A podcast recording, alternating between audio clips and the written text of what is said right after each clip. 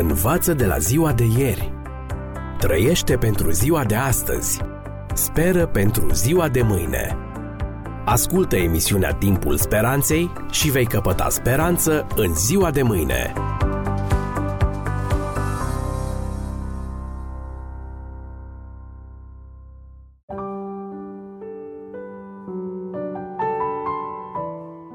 Dragi prieteni, bine v-am regăsit la o nouă ediție a emisiunii Timpul Speranței cu genericul Viață fără limite.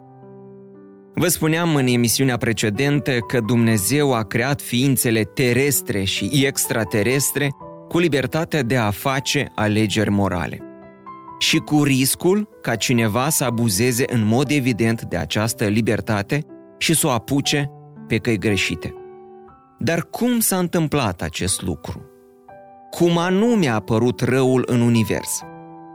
Voi încerca astăzi să vă prezint un aspect din răspunsul la această întrebare.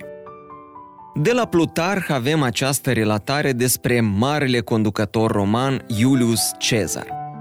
Se spune că în timp ce împăratul roman Cezar traversa Alpii, a dat peste un sat cu foarte puțini locuitori, un loc care îi părea în întregime deplorabil.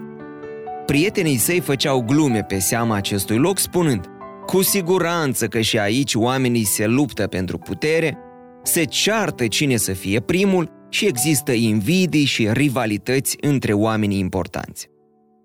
Cu toată seriozitatea, Cezar le-a răspuns: în ce mă privește, aș prefera să fiu primul în acest loc decât al doilea în Roma.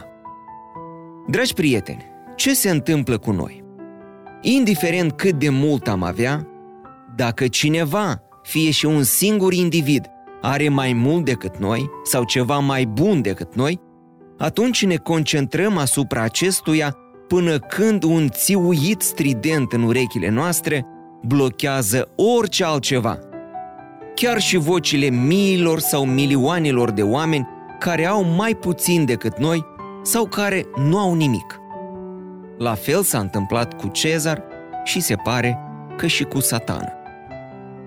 Sfânta Scriptură adeseori nu oferă detalii, dar conform textelor biblice, ceva asemănător s-a întâmplat și cu acest heruvim ocrotitor care se afla pe muntele cel sfânt al lui Dumnezeu. Iar aceste cuvinte ne fac să înțelegem că se afla într-o poziție înaltă, foarte aproape de Dumnezeu. Diavolul, orice ar fi fost el, era o ființă înălțată la rang de cinste. Și totuși, asta nu era îndeajuns pentru această ființă liberă din punct de vedere moral. Profetul Isaia spune în capitolul paisprezece, de la textul doisprezece: cum ai căzut din cer, Luceafăr strălucitor, fiu al zorilor? Cum ai fost doborât la pământ, tu, biruitorul neamurilor? Tu ziceai în inima ta: mă voi sui în cer, îmi voi ridica scaunul de domnie mai presus de stelele lui Dumnezeu.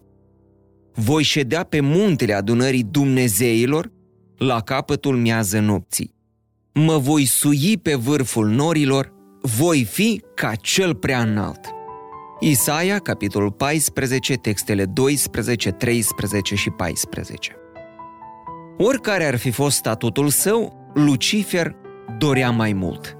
Aspirând să fie ca însuși cel prea înalt, el căuta de fapt să fie Dumnezeu. Dar o ființă creată nu este Dumnezeu și nici nu ar putea fi vreodată. La fel cum o mână de cărți de joc, indiferent cât de bună ar fi, nu va putea niciodată să fie jucătorul însuși. Dragi prieteni, trebuie să subliniez din nou faptul că Dumnezeu a creat ființe morale într-un univers moral cu libertate morală. O astfel de libertate morală include ca opțiuni și invidia, ambiția, mândria și dorința de a deveni ceva mai mult decât am putea fi vreodată. Altfel, cum ar putea o ființă, fără prihană în căile sale, cum spune profetul Ezechiel, să dorească să fie creatorul, dacă perfecțiunea nu ar include și posibilitatea de a face acest lucru? În Paradisul Pierdut, poetul John Milton a surprins esența spiritului lui Satană atunci când l-a făcut să proclame: mai bine rege în iad decât rob în ceruri. În afară de Lucifer, și alte ființe cerești au avut această posibilitate. Știm acest lucru deoarece Sfânta Scriptură face referire la alți îngeri care au trecut de partea lui Lucifer. Se pare că lucrurile au degenerat atât de mult, încât în cer a izbucnit un adevărat război, la care ne-am referit deja în emisiunile precedente. Dorința lui Satana de a avea mai mult decât i se cuvenea a dus la căderea sa și a îngerilor care i-au luat partea într-un război cosmic care, deși a început în altă parte a universului, se desfășoară acum pe pământ. De fapt, același sentiment care l-a animat în mediul perfect din cer a funcționat și pe acest pământ perfect la început.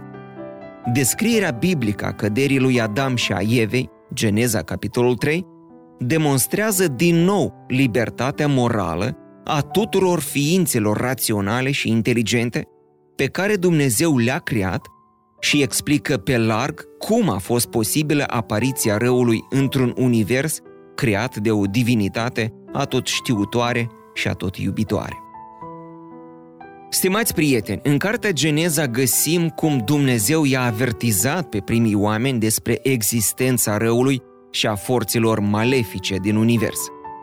Dar ne întrebăm aici, de ce să-i fie avertizat Creatorul cu privire la un lucru pe care nu trebuiau să-l facă, dacă ei nu ar fi avut capacitatea morală de a alege să facă tocmai lucrul care le era interzis? Dacă nu ar fi dorit ca ei să mănânce din pom când i-a creat, Dumnezeu ar fi putut să le programeze creierele în așa fel încât Adam și Eva să evite pomul, după cum și noi suntem programați să evităm foamea, setea sau durerea. Sau ar fi putut așeza pomul într-un loc la care ei să nu aibă acces. L-ar fi putut pune pe lună sau în oricare alt loc inaccesibil. Poate că Dumnezeu l-ar fi putut face de nedorit și respingător. La urma urmei, ar fi putut nici să nu creeze acest pom de la bun început, înlăturând astfel posibilitatea de a gusta din el. Nu poți mânca fructul unui copac inexistent. Dar nu a făcut niciunul din aceste lucruri, ceea ce implică două aspecte cruciale. Primul, Adam și Eva au fost ființe libere din punct de vedere moral, capabile să aleagă între ascultare și neascultare de Creatorul lor. Dumnezeu i-a creat în mod special în acest fel.